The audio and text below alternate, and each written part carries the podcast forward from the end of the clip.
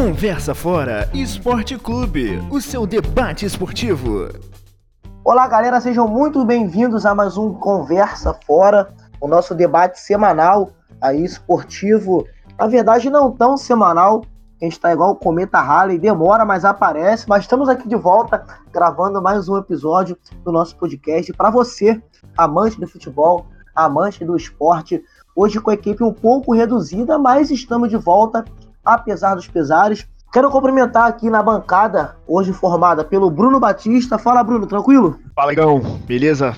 Obrigado aí, vamos que vamos. Também na mesa hoje ele, o cara aí do futebol paulista, Júlio Gotardo. E aí, Júlio, tranquilo, irmão? Fala, Igor, fala, Brunão, vamos que vamos, Conversa Fora aqui, o seu debate semanal. É isso aí, hoje debatendo essa 20ª rodada do Campeonato Brasileiro, rodada triste do futebol do Rio de Janeiro, futebol de São Paulo. A gente não pode falar a mesma coisa, também tem muito assunto, convocação para a seleção brasileira, as meninas do futebol feminino aí, do Campeonato Brasileiro Feminino, chegando na sua semifinal, muita coisa boa para a gente debater, para a gente conversar. Lembrando que você ouve o nosso podcast nos principais agregadores de áudio na internet e através do site conversafora.cf. Tá chegando novidade aí, tá? Vai vir muita coisa nova aí pro nosso Conversa Fora, mas a gente vai anunciando aí durante o decorrer da semana nas nossas redes sociais. Mas vamos começar então o programa de hoje falando dessa 20ª rodada do Campeonato Brasileiro. Que rodada pros times do Rio de Janeiro, hein, Bruno? Flamengo, Vasco, Fluminense, Botafogo, todo mundo levou sarrafo, os três perderam, mas me parece que a situação que acabou aí sendo mais alarmante na rodada foi a do Flamengo. Mais uma porrada de 4-0. Quero saber o que o torcedor do Flamengo, né, na voz do Bruno Batista, achou nessa rodada aí. Mais uma rodada, na minha visão, atípica pro time do Flamengo, que é o maior time do campeonato, na minha opinião, ainda que não esteja na liderança. Meu irmão, eu vou falar como torcedor agora, se eu fosse. Só torcedor. Que eu sou jornalista também, mas... que sacanagem. Desculpa até a palavra. Que isso? Tomar 4 duas vezes seguidas não é pra qualquer time não. Ainda mais pro Flamengo. O Flamengo não merece isso não, gente. Flamengo, São Paulo, Botafogo, Vasco, Fluminense, Grêmio. Time grande, time de ponta. Aquele grupo dos 13. Clube dos 13. Então não merece tomar 2 sapecadas em 2 rodadas não. Contando também... o jogo da quarta-feira da Copa do Brasil, 3-2 contra o Atlético, foi uma vitória, mas tomou 2 gols. 10 jogos em 3 partidas, isso não pode acontecer, ainda mais com um time desse. Time estrelar aí, maior time da América do Sul, mais valioso, né? Não pode acontecer, isso é desastroso. Tudo bem, temos problema de calendário, coronavírus aí, um ano atípico, beleza. Mas, pô, o técnico parece que perdeu a mão. Ainda temos a informação, né, que saiu agora essa tarde, nessa segunda-feira, que o Domènec Torrent foi demitido pela diretoria do Flamengo. Mais uma demissão, não sei quantas vão rolar mais, né, mas o futebol brasileiro, infelizmente, é assim. A gente não pode dar tempo ao trabalho, o trabalho tem que dar tempo, é o inverso. A gente quer resultado e nem sempre acontece. Então mais uma demissão, não sei quantas vão acontecer, mas não sei nem quantas já rolaram, mas já aconteceram várias. O Coudet é outro aí que tá querendo entregar o cargo, não sei se ele vai pro Celta de Vigo ou se ele vai para algum outro time daqui da América do Sul, porque tá com problema com a diretoria do Internacional acerca de contratações. Mas voltando a falar do que eu tava falando de times cariocas, né? Foi uma rodada desastrosa pro Flamengo, tinha maior posse de bola, mas posse de bola não ganha jogo. Finalização a mais também não ganha jogo. Tem que ser efetividade. Efetividade. O cara tem que saber meter bola na rede. O Atlético em 2 bolas ali. Oi?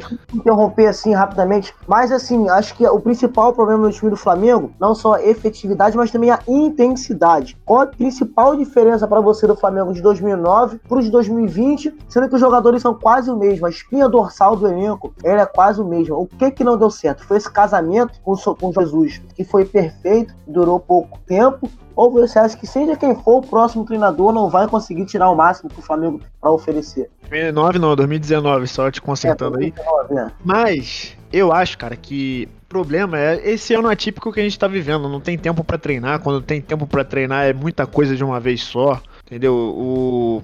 Já começou lá de junho para julho, o Jorge Jesus saiu. Como se fosse o pai saindo de casa. O marido se separando da esposa, as crianças ficam desoladas. Foi basicamente isso que aconteceu ali com o time do Flamengo. Todo mundo ficou naquela de, papai foi embora. Foi isso, até chegar outro. A torcida e os jogadores estavam com a cabeça de que o cara ia ter que fazer o que o Jorge Jesus não fez. O Jorge Jesus fez muita coisa, né? Mas pegando um ano atípico aí é complicado, cara. O Domènec não tem 100% de culpa. Isso deixando bem claro, não tem 100% de culpa. Pode ter errado ali no treino. Na hora de, pelo menos no começo ali, quando ele chegou, fazia 2, 3 substituições, quando na verdade podiam fazer 5. Ele optava só por fazer 2 ou 3.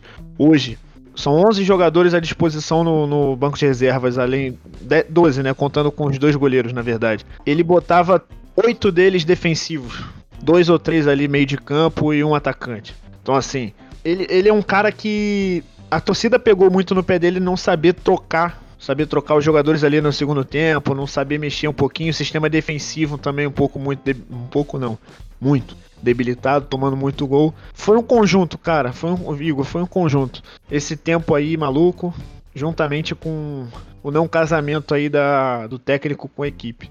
Só aproveitar para colocar um pouco o Júlio aqui nessa conversa. O Júlio que, apesar de saber tudo do futebol paulista, é um grande amante do futebol brasileiro, assim como a gente, né? E eu quero saber de você, Júlio, a tua visão, assim, até um pouco externa, sobre, na verdade, como é que a gente pode falar? Essa mania do momento dos clubes brasileiros em tentarem sempre uma solução estrangeira. Aqui no Rio de Janeiro, melhor falando, né? Agora que o Domènec Torrent foi mandado embora, mas dos 4 grandes clubes, 3 tinham técnicos estrangeiros. O Botafogo agora trouxe o Ramón Díaz, o argentino. O Vasco está com o português Ricardo Sá Pinto. E o Flamengo estava com o Domènec. Só o Fluminense aí segue com o treinador brasileiro, que é o Odair Hellmann. Inclusive é o que está fazendo a melhor campanha dos 4 grandes clubes. Tudo bem que o Flamengo está na frente, mas o Fluminense joga um futebol mais coeso do que os outros 3 co-irmãos. O que você acha, cara, dessa tentativa dos brasileiros de sempre buscar essa solução estrangeira, principalmente num ano atípico como é o de 2020, um ano corrido, um ano que, se nos anos anteriores você não tinha tempo para trabalhar, nesse ano tá pior ainda. Qual é a tua visão sobre esse assunto? Eu acho que é a falta de alternativa, Igor. O Bruno também pode falar sobre isso, porque sempre recorre-se, né, aos treinadores antigos, né? Quando eu falo treinadores antigos, é o Luxemburgo, o Felipão, Abel Braga, enfim, todos esses treinadores assim, o Cuca, Dorival Júnior, e não aparece assim, os treinadores novos não estão aparecendo assim, né, e firmando o seu trabalho, né? O Thiago Nunes foi um treinador que me agradou muito na Atlético Paranaense, porém no Corinthians não conseguiu fazer isso. O Roger Machado fez um bom trabalho no Bahia ano passado, esse ano não conseguiu repetir isso. Aí, de treinador novo, agora temos o Odair Hellmann, né, que fez um trabalho mediano ali no Inter, e agora está no Fluminense fazendo um trabalho melhor, está fazendo um trabalho até elogiado, né, pelo elenco que possui em mãos, à frente de muitos clubes que possuem o melhor time até do que a equipe do Fluminense. E aí tem o Rogério Ceni, né, o Rogério Ceni que, inclusive, após a demissão do Domènec, fala muito dele ser o possível treinador do Flamengo, porém, ele sempre fala, né, do respeito que ele tem com o contrato do Fortaleza, né? Porque ano passado ele teve uma experiência que foi no Cruzeiro, claro, situação diferente do Cruzeiro e do Flamengo, né? Bem diferente. Mas ele fala, né, que ele se arrependeu de ter ido pro Cruzeiro, de ter largado a mão do Fortaleza, e aí o Fortaleza deu essa segunda oportunidade para ele demonstrar o trabalho dele.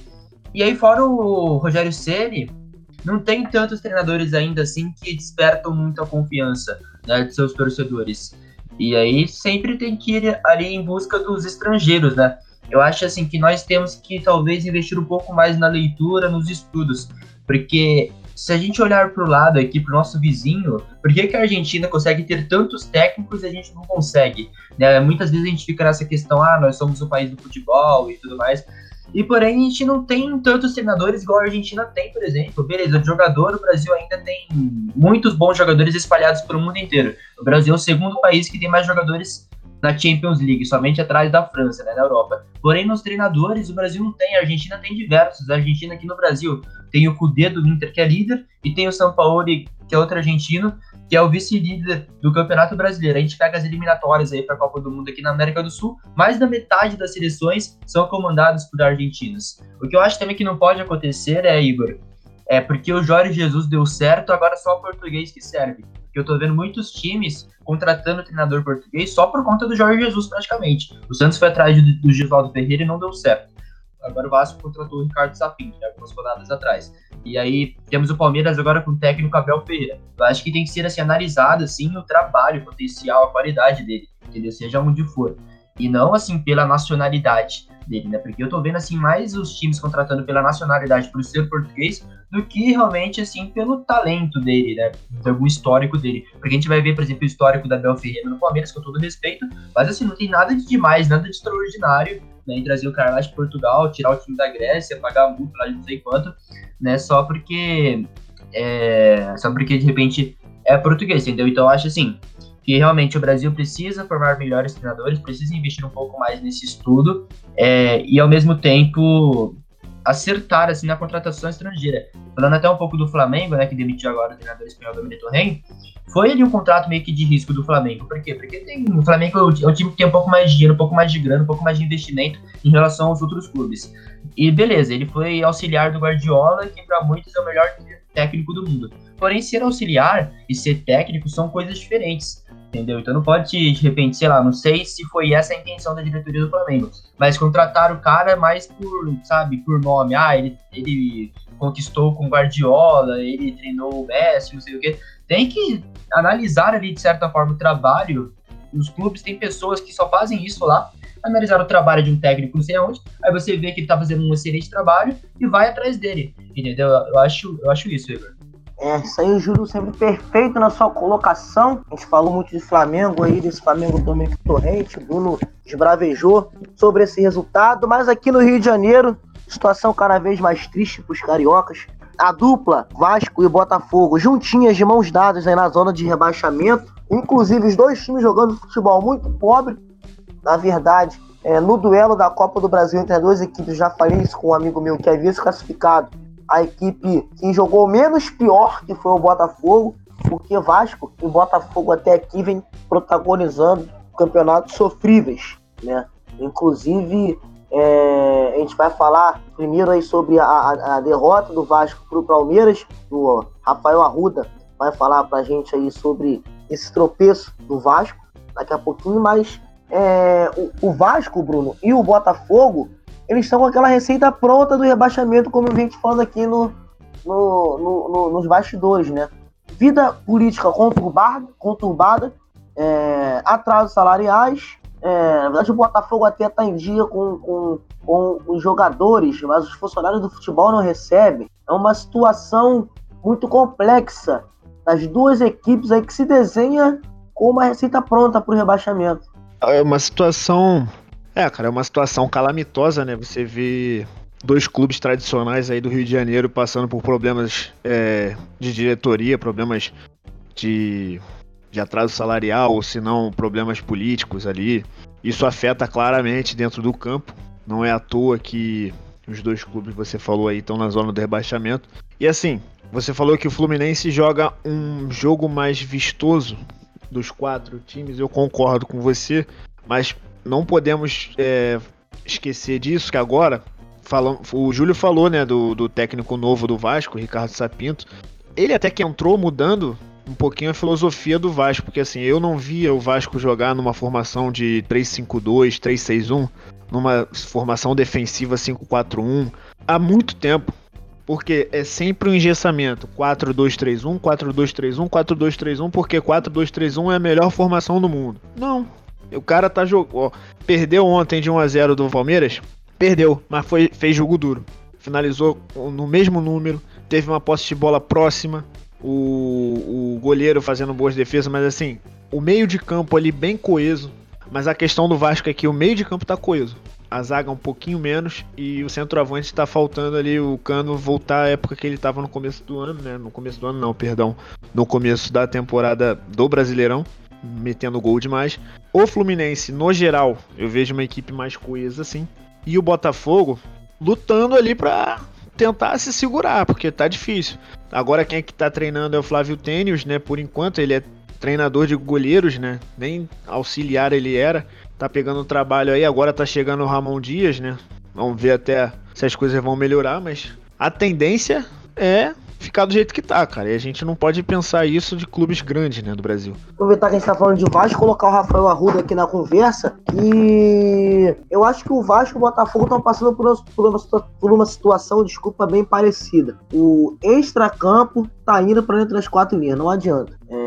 Acho que assim como no Botafogo, que eu acompanho de perto, a política no Vasco se tornou aquela política suja, né? Um cenário político cada vez mais parecido com o que a gente vê aqui na briga eleitoral nossa, aqui, né, que a gente vê aí, estamos em eleições aí municipais, chega a ser absurdo, a gente vê nas ruas, o que a gente vê os políticos fazerem troca de votos, mas eu acho que um dos principais problemas do Vasco da Gama tem sido esse nos últimos anos, assim como no Botafogo, blindar o elenco do extracampo. Eu não sei qual é a visão do Rafael, que ele pode falar pra gente, mas quero saber o que ele pode comentar dessa situação do Vasco e se ele vislumbra alguma melhora pro Valtino, agora comandado pelo Ricardo Sá Pinto. Fala aí, galera, fala Igor, Bruno, Júlio, a todos que estão escutando a gente. A política do Vasco ela é meio que um reflexo do que está acontecendo tanto na nossa sociedade com a coisa brasileira, né?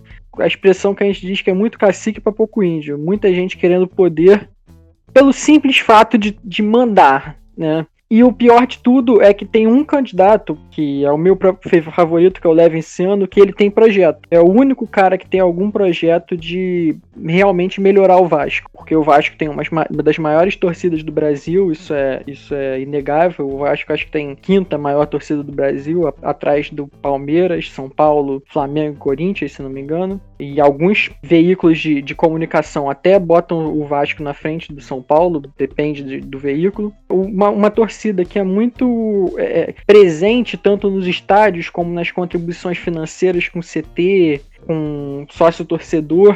Porém, o que o clube devolve para nós torcedores é quase que vergonhoso, né? O Vasco já não anda bem há muitos anos.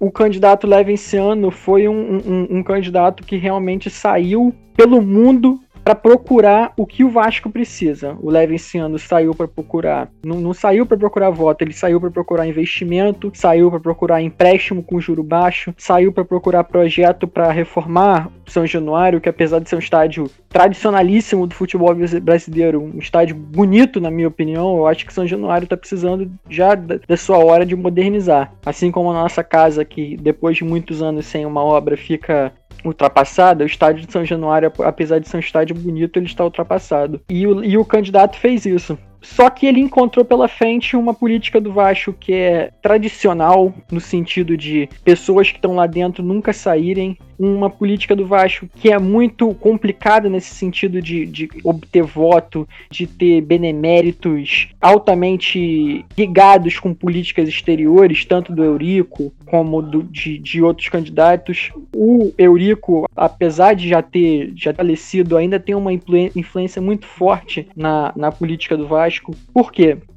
Porque os beneméritos ainda muitos apoiam o Eurico e os beneméritos são o conselho do Vasco. É aquilo que faz com que o Vasco vá para frente. Muito das decisões do Vasco não saem do presidente e sim do conselho de beneméritos. E ele encontrou pela frente três candidatos mais fortes. O Jorge Salgado, que era um ex-benemérito, e já foi vice de futebol da época do Eurico, até fez um bom trabalho na época do Eurico, na época do Calçada, é um senhor já idoso, mas tem uma história no Vasco, o Jorge Salgado.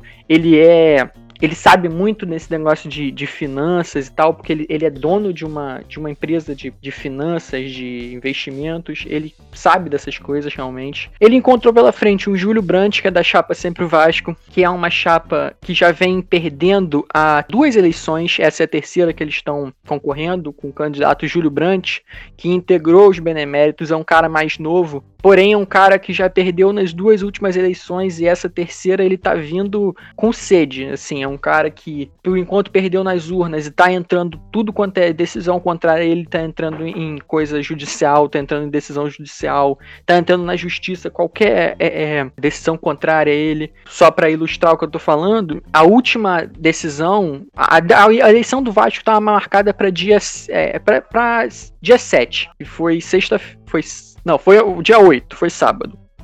Há muito tempo já, estava marcada para ontem, pelo um dos beneméritos mais poderosos lá dentro, que é o tal do Mussa. E esse Mussa, esse cara tem 2 filhos e 2 sobrinhos na chapa da Sempre Vasco. Então isso já é muito antiprofissional. Como é que o chefe dos beneméritos, né, como pode dizer, como que esse cara tem 2 filhos e 2 sobrinhos numa chapa que concorre fortemente à presidência do Vasco? O primeiro erro já tá aí. E aí eles queriam que a eleição do Vasco fosse inteiramente online. Isso que eu tô falando da Sempre Vasco, que é a chapa dos amarelos lá do Júlio Brant. Por que isso não daria certo, apesar de ser um ano atípico que a gente está vivendo da pandemia? Porque a maioria, 85% dos sócios do Vasco que tem o estatuto, né, são estatutários que podem votar, moram no Grande Rio. Então apenas 15% moram fora do Grande Rio. Grande Rio, eu falo do Rio de Janeiro e as cidades adjacentes, Caxias, Nova Iguaçu e tal. Esse Júlio Brant queria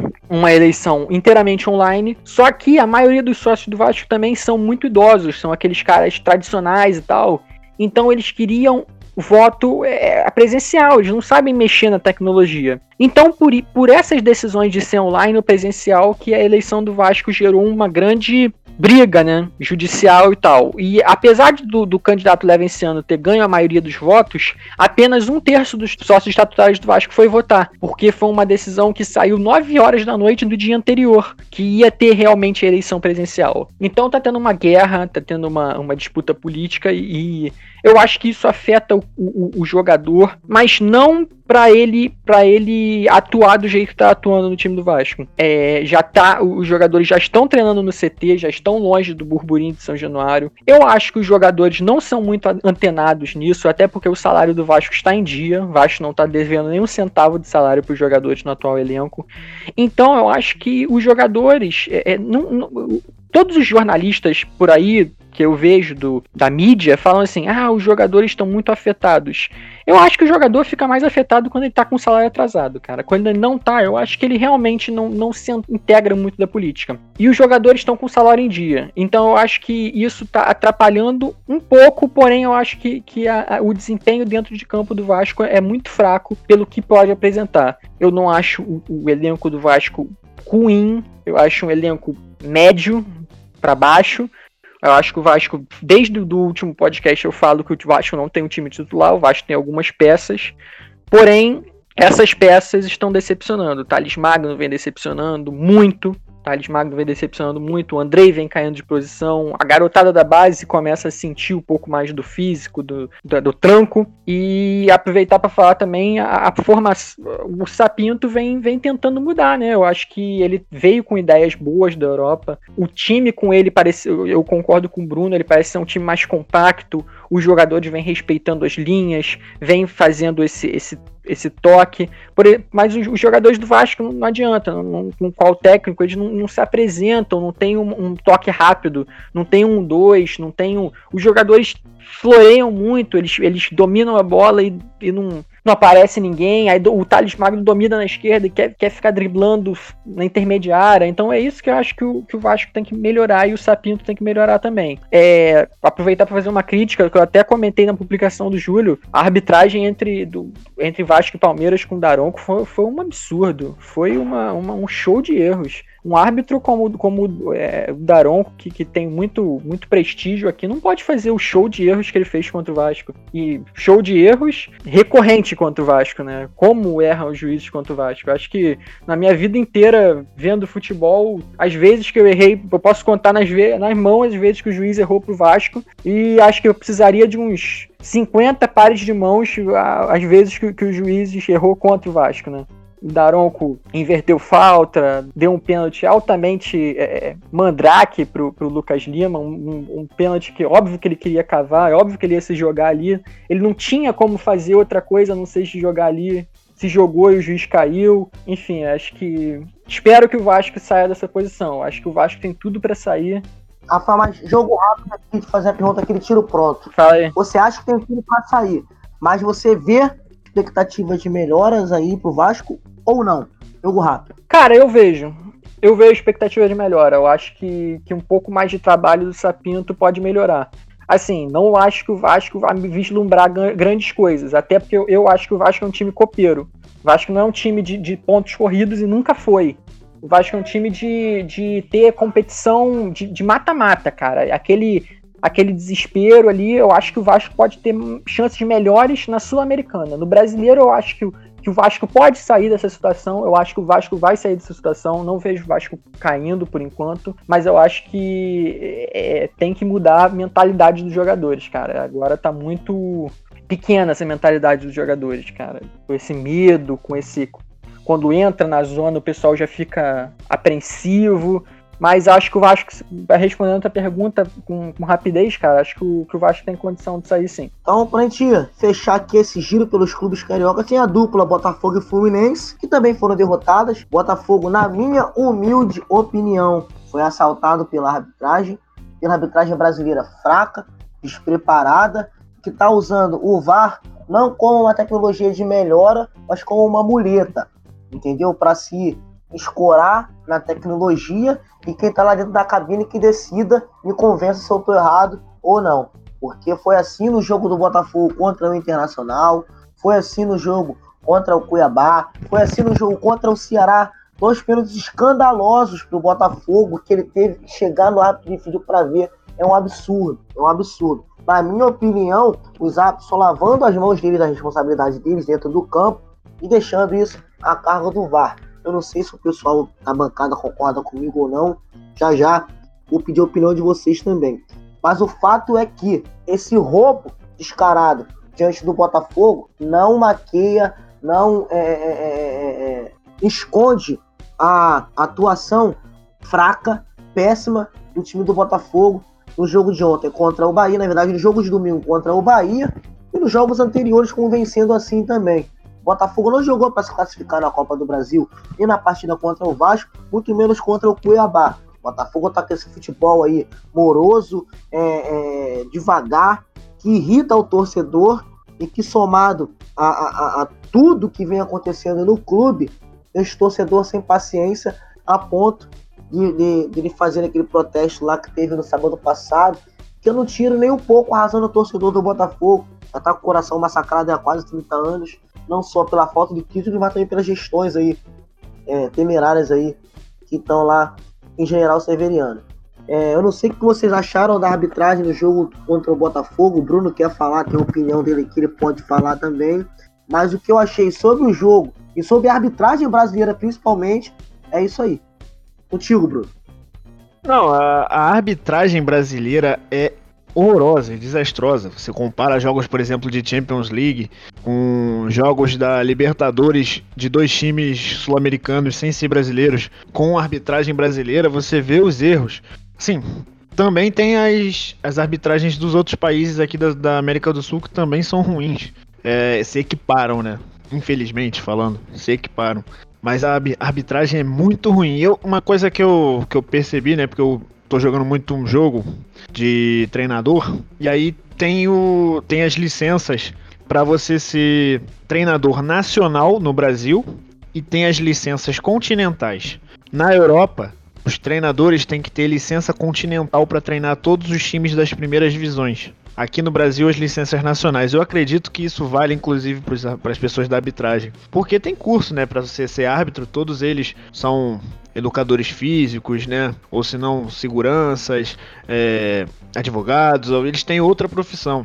Mas eles têm que passar por um curso para ser árbitros. E, inclusive, alguns são da FIFA, né? Do árbitros da FIFA. Eles, quando apitam jogos de Copa do Mundo, Campeonato Sul-Americano de Seleções, eles apitam de outra forma. Isso é muito estranho. Eu abro até uma pergunta aqui para vocês. Vocês também não acham estranho isso? Porque, por exemplo, um jogo de eliminatórias, um árbitro apitando um Peru e Argentina, por exemplo, um árbitro brasileiro apitando. Ele não faz tanta lambança, tanta cagada, desculpa a palavra. Ele não faz tanta do que se ele apita um Flamengo e São Paulo. E aí a minha pergunta, é o mesmo árbitro? Por que isso? Então assim, é muita sujeira que a gente tem que discutir e descobrir ao longo do tempo. Mas assim, eu não vi ao certo o jogo do Botafogo não, confesso. Mas vi o lance do pênalti. Pênalti pra mim inexistente. A bola bate na mão, não foi intencional. Mesma coisa no jogo da Copa do Brasil, do Corinthians contra o América Mineiro. Não, Bruno, não é nem a bola ter batido na mão. A bola bateu na mão. O braço, ele tava ali. Mas sabe quando a bola desvia na perna, a interpretação deve ser outra. Sim. A orientação é outra, entendeu? Eu falei por esse sentido. Não marcaria o pênalti por isso. É, porque hoje em dia a bola na mão também é considerada dependendo da intenção, essas coisas todas. Mas a bola ganhou outra trajetória por ter desviado. Então eu também não marcaria. Por isso que eu falei que eu não marcaria. E aí lembra também a questão do Corinthians e América Mineiro na Copa do Brasil, na quarta-feira, que... O jogador tava olhando para um lado, a bola bateu na mão dele, dentro da área, pênalti. Isso aos 46 minutos do segundo tempo, onde o gol do América Mineiro dava classificação para eles. Então assim, é muita roubalheira, é muita sujeira, entendeu? E tem que cair em cima mesmo, torcida, treinador, jogador, tem que todo mundo cair em cima, porque é muito estranho. Volto e repito, é muito estranho ver árbitro brasileiro apitando jogos internacionais de uma forma e jogos nacionais de outra. E não é de hoje. São de anos já. Deixa a gente fechar essa rodada carioca aqui com o Fluminense, que está na quinta colocação, 32 pontos, ótimo campeonato do Fluminense, time limitado, problemas de salário, mas aí está apenas a 2 pontos atrás do Flamengo. O Flamengo, que é o bambambam da parada aí, não está indo mal das pernas, e o Fluminense está indo muito bem. O Fluminense, portanto, quinto colocado, 32 pontos. A visão paulista do Júlio aí, quanto a esse campeonato aí do Fluminense, e principalmente o trabalho do Odair, né, que a gente percebe que o Júlio observa bastante aí, conhece um pouco o Odair. Tá tirando leite de pedra, Júlio? E é bom até pro futebol brasileiro isso, né, porque estávamos discutindo aqui no começo do programa, né, sobre os treinadores brasileiros, que precisamos de novos treinadores. E o Odair Hellmann pode ser um deles, né? O Odair Hellmann, que é um treinador novo, 43 anos, né? Se fala muito do Rogério Ceni, ele é até mais novo do Rogério Ceni, ele já tem até um trabalho, né, com a seleção brasileira, sub-23, como auxiliar técnico. Ele estava no Internacional, né? Passou um grande tempo no Inter, estava até ano passado por lá, né? Quando teve 59 jogos. E agora está no Fluminense, fazendo uma campanha acima do esperado, né? Até porque o Fluminense, a minha equipe ali que vinha brigando anos anteriores, né? Ali no meio da tabela para baixo, estava meio que se complicando ali ano após ano, e agora ele consegue levar o time ali, né, próximo à classificação da Libertadores. Claro que ainda tem muita bola para rolar, muito campeonato para acontecer ainda, porém o Fluminense, né, o quinto colocado nesse exato momento, está ali no meio da classificação, depois dependendo ali dos outros campeonatos, né, pode abrir até mais vagas, pode virar G7, virar G8, acabou perdendo agora na última rodada, né, para o Grêmio de 1-0, mas é uma equipe que a gente vê uma grande evolução nesse ano, Igor. É verdade, evoluiu bastante não só o Fluminense, como também o trabalho do Odair. Bom, deixa eu continuar com o Júlio aqui na conversa para ele passar para a gente um panorama da rodada dos paulistas. São Paulo venceu o Goiás, Palmeiras venceu o Vasco da Gama fora de casa, o Santos empatou. Júlio, fala para a gente aí, como é que você viu essa rodada nas equipes paulistas aí, que estão sempre, é claro, aí no pelotão de frente do Campeonato Brasileiro? Os times paulistas, né, que por enquanto até então a melhor campanha, até de certa forma, né, uma surpresa, a melhor campanha até então é do São Paulo, né, que é o terceiro colocado do Campeonato Brasileiro, e ainda assim possui jogos a menos, né, tanto que o São Paulo pode terminar o primeiro turno, entre aspas, né, na primeira colocação, né, com jogos que faltam ali do tricolor paulista. E essa rodada venceu por 2-1 a equipe do Goiás, né, a equipe do Goiás que vive um péssimo Campeonato Brasileiro, teve o jogador de revelação do ano passado, né, o Michael, que foi pro Flamengo, teve o Léo Sina também, que foi embora também, e vive um Campeonato Brasileiro muito ruim, né, por mais que tenha jogos a menos, acho que a equipe tem menos jogos no Brasileirão, mas, enfim, se esperava um pouco mais da equipe do Goiás no Campeonato Brasileiro, né, e o São Paulo acabou vencendo ali com um gol de diferença, jogando no seu estádio do Morumbi, onde, sem dúvida nenhuma, o grande talento, né, a grande peça que vem surgindo na equipe do Tricolor Paulista vem sendo o Brenner, né, garoto que vem marcando gol ali quase todo jogo pelo São Paulo. Pelo lado do Santos, né, o Santos que teve uma baixa, né, esse final de semana, o Cuca tá internado com Covid-19, né, agora, e se esperava, assim, que o Santos no Campeonato Brasileiro ia brigar contra o rebaixamento no começo do campeonato, realmente, porque o Santos foi com muitos problemas, né, o Santos não podia contratar na FIFA, tava cheio de dívida, salários atrasados, jogadores satisfeitos, o Everson e o Sacha entraram na justiça contra o clube. Naquela época ela até se pensava, né, que muitos jogadores podiam entrar na justiça contra o clube, além do Everson e do Sacha também, e o Santos está nessa situação, né? Algo assim que o Santos precisa corrigir é que todo jogo praticamente o Santos sai na frente e toma um empate. Na Libertadores aconteceu isso, o Santos venceu de virada a última partida contra o Defensa e Justiça. Também o Delfim chegou a empatar com o Santos foi lá e marcou outro gol. Enfim, tá acontecendo muito isso com o Santos. O Santos abre o placar na frente, o time empata e depois ou o Santos consegue o resultado ou o time consegue virar a partida. Então é algo que o Santos precisa se ligar, né? Aí, desde que o Santos foi liberado a contratar novamente, o único jogador contratado pelo Laércio, jogador que veio do Caxias, foi vice-campeão gaúcho essa temporada, né? Teve a contratação do Robinho, todo mundo sabe o que aconteceu. E aí, os grandes destaques do Santos esse ano vai ser o Marinho e o Soteldo, né? Sem dúvida nenhuma. O Carlos Sanches vai ficar de fora até o final do ano. No jogo Palmeiras e Vasco, né? O Palmeiras que possui um elenco muito forte, né? Todo ano se fala isso. O Palmeiras conquistou o Campeonato Brasileiro, conquistou o Paulistão depois de 12 anos. Porém, sempre se espera uma Libertadores para a equipe do Palmeiras, né? O Palmeiras vem fazendo um campeonato aquém do que se esperava, né? Porque o Palmeiras tinha que estar brigando junto com o Atlético Mineiro, com o Flamengo e com o Internacional, né? E o Palmeiras está atrás de dois times paulistas, estava atrás do Santos, né, para passar essa rodada, e está atrás do São Paulo, né? Santos, São Paulo e até o Fluminense são equipes que possuem um menor elenco do que a equipe do Palmeiras. O Palmeiras teve uma baixa, né, nesse jogo de ontem, o Felipe Melo acabou saindo e ele vai ficar de fora até o final do ano, né? No caso, já estamos próximos do final do ano, mas é uma lesão aí grave pelo jeito que o Felipe Melo acabou tendo, né? Teve que sair de campo carregado, vai fazer exames ainda. O jogador que estava como zagueiro com o Luxemburgo e agora está como volante, né? Com o treinador Abel Ferreira, treinador português, né? Que vem fazendo seus primeiros jogos pelo Palmeiras. Por outro lado, o Corinthians que estava brigando contra o rebaixamento, né? E agora já conseguiu dar uma aliviada, né? Conseguiu dar uma respirada.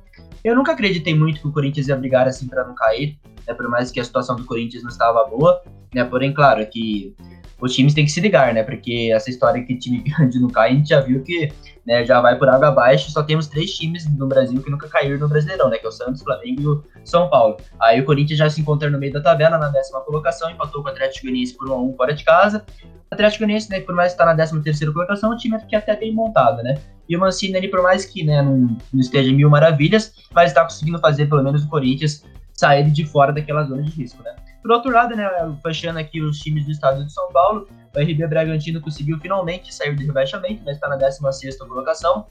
É um clube que investiu demais, investiu pesado para essa temporada, foi campeão brasileiro da Série B ano passado. Essa rodada empatou com o Santos, né, os gols foi um gol contra do zagueiro Léo Ortiz e um outro gol, né, dele mesmo, para a equipe do RB Bragantino, que é uma equipe que fez a melhor campanha da fase de grupo do Campeonato Paulista, depois foi eliminado logo de cara nas quartas para o Corinthians, e no Campeonato Brasileiro vem fazendo uma campanha muito ruim, né, na 16ª colocação, fugindo, lutando contra o rebaixamento, porque a torcida de Bragança Paulista sempre espera um pouco mais do clube do Massa Bruta, Igor.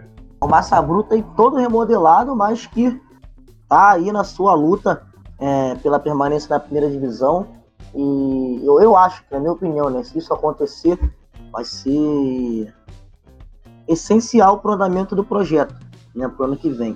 Os resultados da 20ª rodada eles foram os seguintes: o Atlético Paranaense bateu o Fortaleza por 2-1, o São Paulo venceu o Goiás por 2-1, Atlético Goianiense e Corinthians empataram pelo placar de 1-1, Palmeiras venceu o Vasco fora de casa por 1-0, Curitiba e Internacional ficaram no 2-2, Bragantino e Santos ficaram no 1-1, o Atlético Mineiro encaçapou 4 no Flamengo e mandou o Domènec Torrent de volta lá para a Catalunha, o Flamengo que agora está mirando todas as forças no Rogério Ceni, o Botafogo tomou mais uma porrada, perdeu para o Bahia de 1-0, Fluminense perdeu para o Grêmio em casa, placar de 1-0, e Ceará e Sport ficaram no 0-0. Essa foi a 20ª rodada do Campeonato Brasileiro, mas agora é hora de a gente falar um pouquinho de futebol europeu.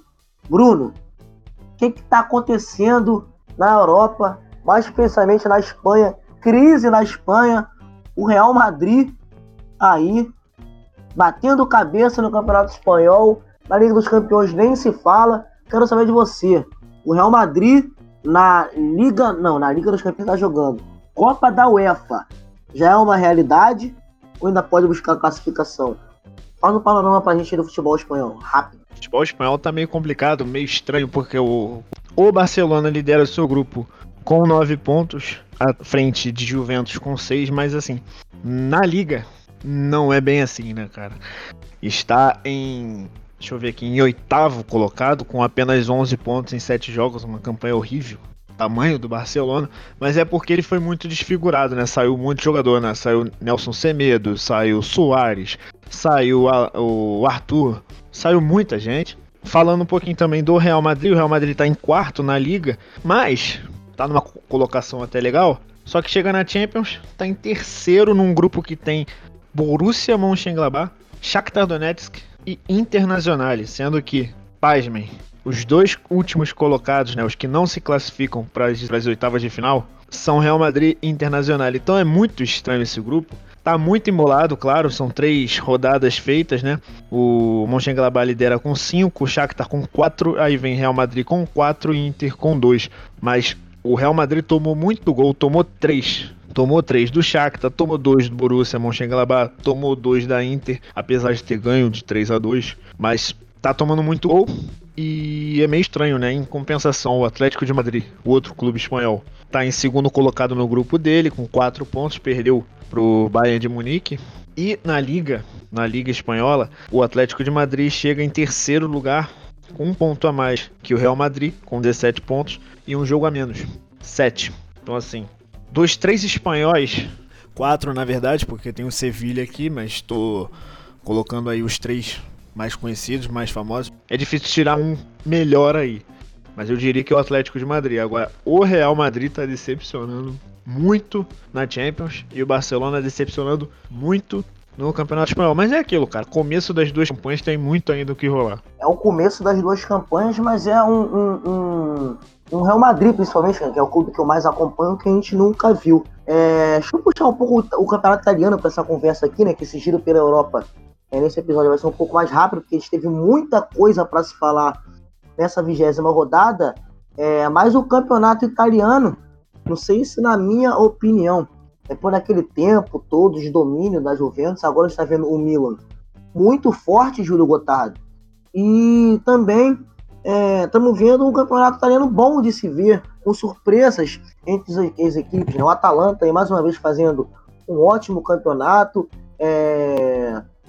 o Milan voltando a figurar aí entre os primeiros colocados, brigando por título, e o Campeonato Italiano voltando a ser televisionado. A gente está vendo o Campeonato Italiano na Band, estamos vendo no Sport TV também, estamos recordando ali com uma certa nostalgia os anos 90. O que você está achando, Júlio, desse Campeonato Italiano? Tem acompanhado? Tem alguma observação para fazer pra gente? O campeonato italiano, né, que tem o Milan na primeira colocação, né, Sassuolo, Napoli, Roma e Juventus em quinto, né? O Juventus de Cristiano Ronaldo, que há pouco tempo atrás foi infectado com o Covid-19. Bom, é importante, né, o campeonato italiano voltar ali a ter força, né, os times da Itália, no caso, como o próprio Milan, né, que foi muito vitorioso ali com o Ancelotti e tudo mais, o Inter de Milão, né, na 7ª colocação também está com 12 pontos, o Inter de Milão também que já foi muito vitorioso, né, com o Adriano Imperador.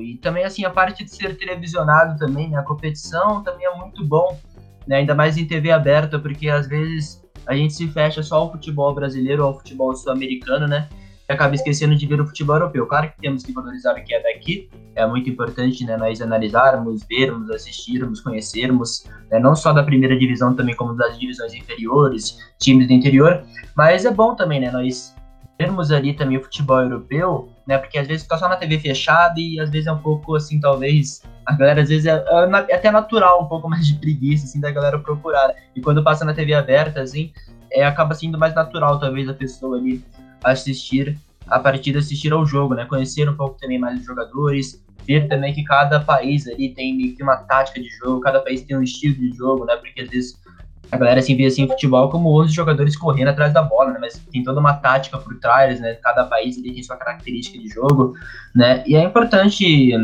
né? Até porque quando chega uma Copa do Mundo, Mundial, às vezes nós temos como parâmetro somente o Brasil, né? E tem muita coisa boa também ali nos outros países, muitos jogadores também aparecendo por lá.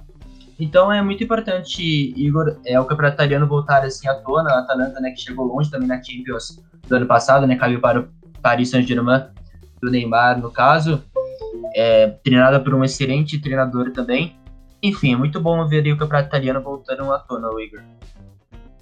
Como eu disse, não tem mais nenhum bobo no futebol. Se o brasileiro está pensando que na Copa de 2022 o Brasil chega com os pés nas costas, está muito enganado. Está encerrando já o nosso episódio de hoje, mas é claro que a gente não pode encerrar esse episódio sem falar da convocação para a seleção brasileira. O Tite aí que convocou a seleção para mais uma dupla de jogos aí pelas eliminatórias da Copa do Mundo, né? O Tite aí convocou a seleção para os próximos jogos, jogos contra Uruguai. Deixa eu confirmar aqui os jogos do Brasil. Mas eu sei que um é contra o Uruguai e o outro jogo é contra a Venezuela, se eu não me engano, é isso? Primeiro é contra a Venezuela em casa, o segundo é contra o Uruguai. Na verdade, eu troquei a ordem. Venezuela em casa e Uruguai fora de casa, lá em Montevideo. Deixa eu chamar o Rafael Arruda para a conversa, porque se tinha um jogador que estava merecendo e muito, essa convocação era o atacante Pedro. Na minha opinião, o melhor atacante do Brasil, o melhor atacante que está atuando no futebol brasileiro.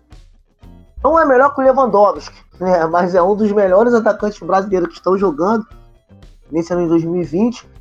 Mas teve uma certa resistência ali do Tite para poder convocar o Pedro. Convocou o Pedro, primeiro palmeirense de suplentes.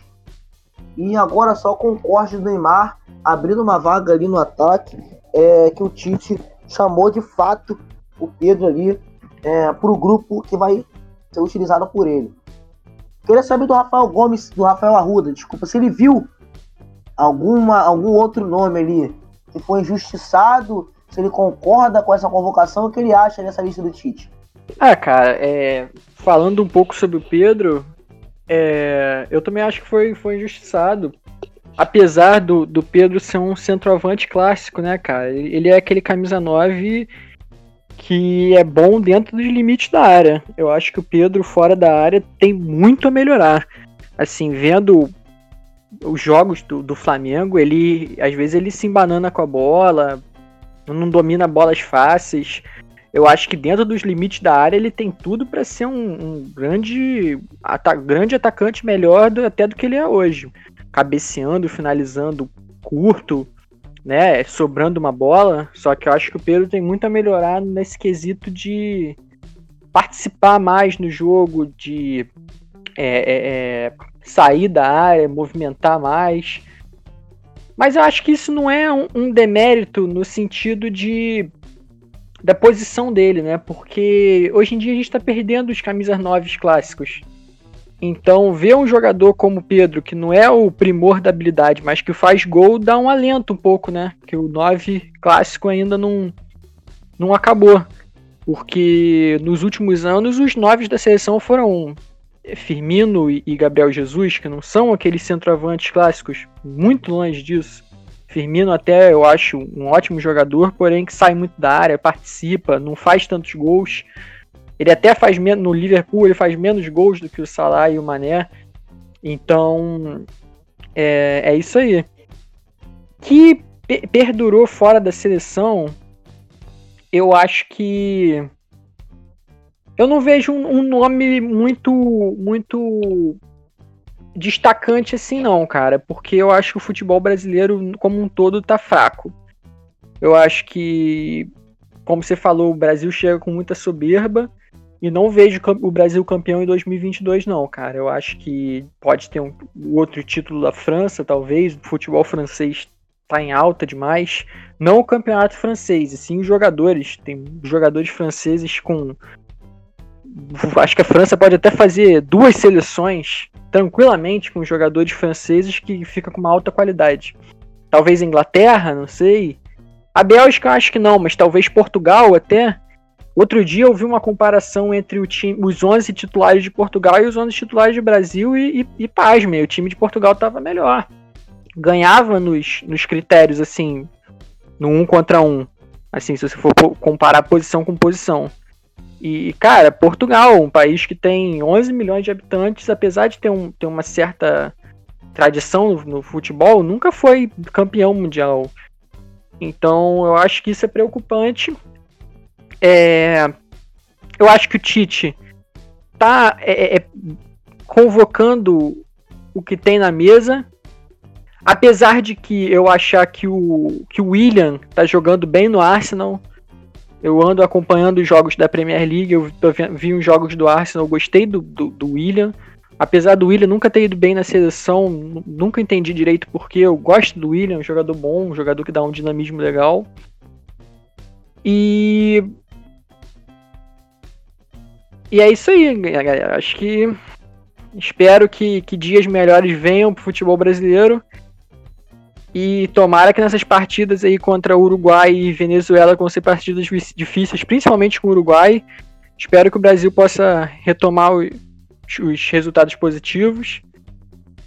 E tomara que até a Copa de 2022 a gente siga com gratas surpresas aí, né? Para fechar aqui o assunto seleção brasileira, para essa convocação, o Tite perdeu os zagueiros Rodrigo Caio, Éder Militão, os volantes Casemiro e Fabinho, e o meia Felipe Coutinho.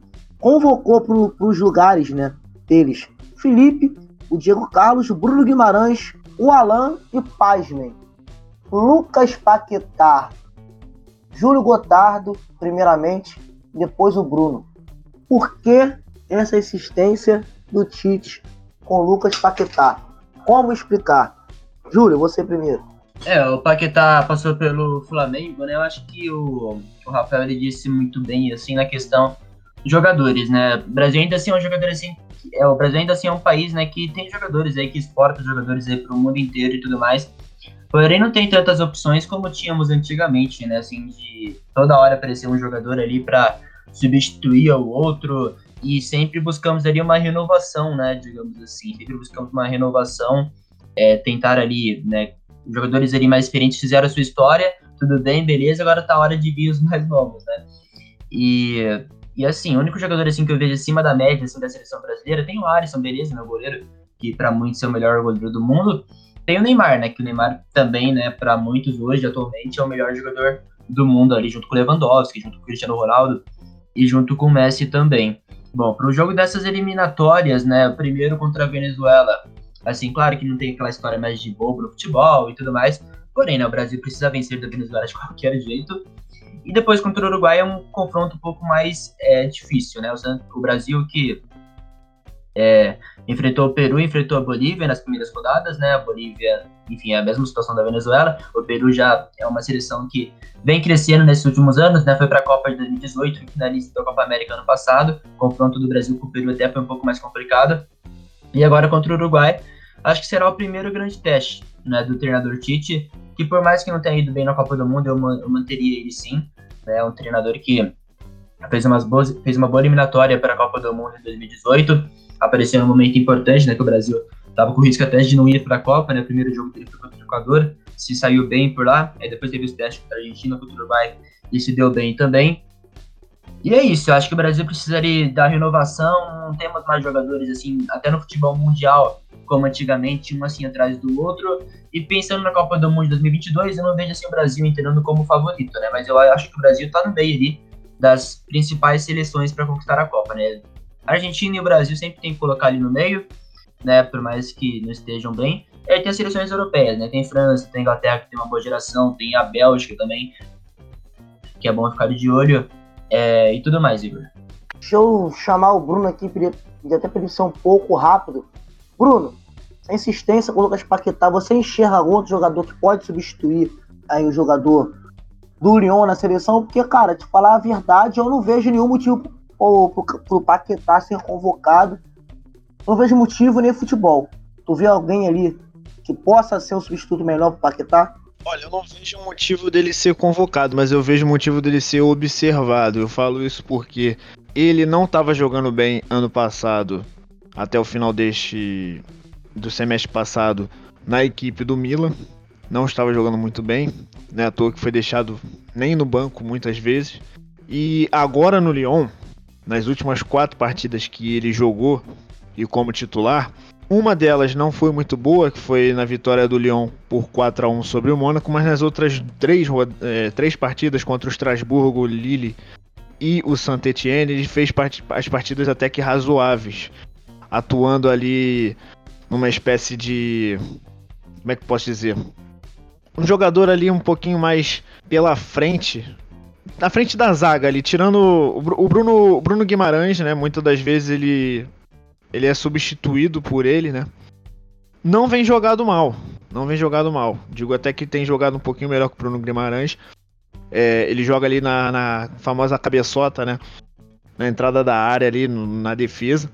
Tá jogando bem como essa posição, mas eu não vejo ele como um 10, que é o que o Tite gosta de fazer ao substituí-lo pelo Neymar, ou até mesmo colocá-lo ali com o Neymar convocado mesmo assim, mas um 10 ali no meio-campo. Eu tô vendo ele mais agora como um camisa 8 ali, um pouquinho mais atrás.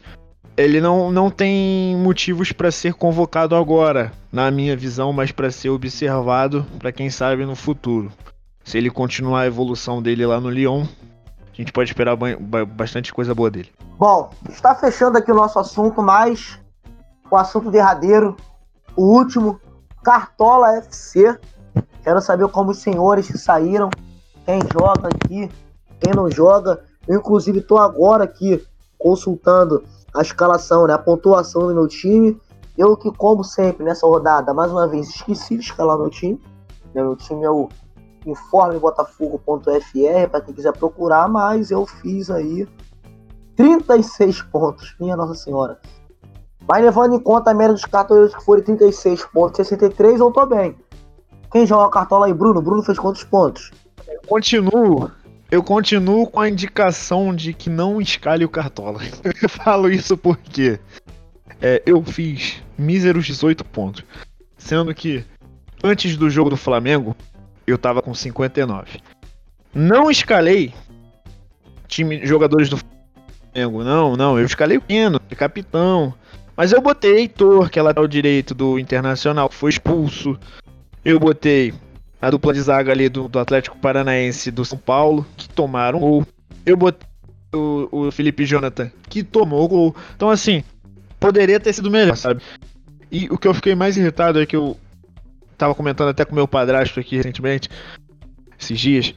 Eu não tô escalando meu time no Cartola e eu tinha colocado como capitão nas últimas 3 rodadas, a 17ª, 18ª, 19ª, eu tinha colocado o Renato Kaiser como capitão do meu time, porque ele tinha feito 2 gols numa partida da 16ª, se não me engano. O cara não fez nada na 17ª, nada na 18ª, nada na 19ª. Chega no sábado contra o Atlético, contra o Fortaleza, ele me mete um gol e uma assistência. Eu fico indignado, para não dizer palavrão aqui, eu fico irritado. Porque é impressionante, os caras são de lua, você não escala ele, ele negativa. Você não escala ele faz 50 pontos. Você escala ele, negativa, faz cartão vermelho, 3 gols contras, sendo um deles de escorpião, outro de lambreta. É assim. Mas você escala ele, o cara faz 5 gols, 3 de calcanhar no goleiro, 2 bolas na trave, uma assistência. É impressionante, eu não consigo entender. Eu sou muito azarado nesse jogo. O Júlio joga cartola, Júlio? Jogo. Essa rodada não foi tão bem também, não. Eu tenho 49 pontos. Pelo menos eu escalei o capitão certo, o Brenner. 12 pontos. O Rafael, tua pontuação, Rafael? Esse ano eu acabei esquecendo de montar o cartola, por alguns motivos. Mas eu acabei minha ilusão no cartola depois que eu apostei com os amigos e perdi uma grana. Aí eu prometi pra mim mesmo que nunca mais ia jogar esse jogo, né, cara, mas sempre acabo com vontade ali, só que depois que eu perdi uma grana, cara, mexer no bolso é difícil, né? É verdade, não adianta, quando mexe no nosso bolso, meu amigo, fica uma feira, mas o fato é que fechamos mais uma resenha, fechamos mais um Conversa Fora. Quero agradecer a todo mundo que ficou com a gente até agora e ouvindo esse episódio, que você continua nos ouvindo, Voltaremos agora aqui semanalmente. Sim, voltaremos semanalmente, é uma promessa, para poder conversar com vocês tudo o que rola de melhor no futebol brasileiro e no futebol do mundo. Quero agradecer. Tem novidade aí? Fala aí, Bruno. Não, só falando que vem novidade aí, né? Tem que falar, tem que ser claro, bem claro isso. Tem muita novidade, é claro. Lembrando, você ouve o podcast Conversa Fora nos principais agregadores de podcast da internet e no nosso site conversafora.cf. Abraçar aqui a melhor bancada da internet, Bruno Batista. Tamo junto, Bruno. Valeu aí, a gravação de mais um programa e até mais. Valeu, Igão. Valeu, Júlio, Rafael. Até uma próxima. E se Deus quiser, a gente volta aí semana que vem. Essa é uma promessa, hein, gente? Isso aí. Se Deus quiser, a gente volta também com a vitória dos times cariocas, uma rodada positiva. Júlio Gotaro, diretamente de São Paulo, sempre aí com a informação precisa e com a opinião que só ele tem. Júlio, obrigadão, meu camarada, pela presença. Obrigado você, Igor, Rafael, o Bruno Batista também aí. Tamo junto aí sempre que precisar. E semana que vem a gente volta aí com mais uma gravação do Conversa Fora. Tamo junto. Rafael Arruda também hoje presente. Rafael, muito obrigado pela participação e até a próxima. Valeu, Igor. Valeu, Bruno. Valeu, Júlio. É sempre um prazer estar compartilhando um pouco minha visão aí do mundo de futebol com vocês.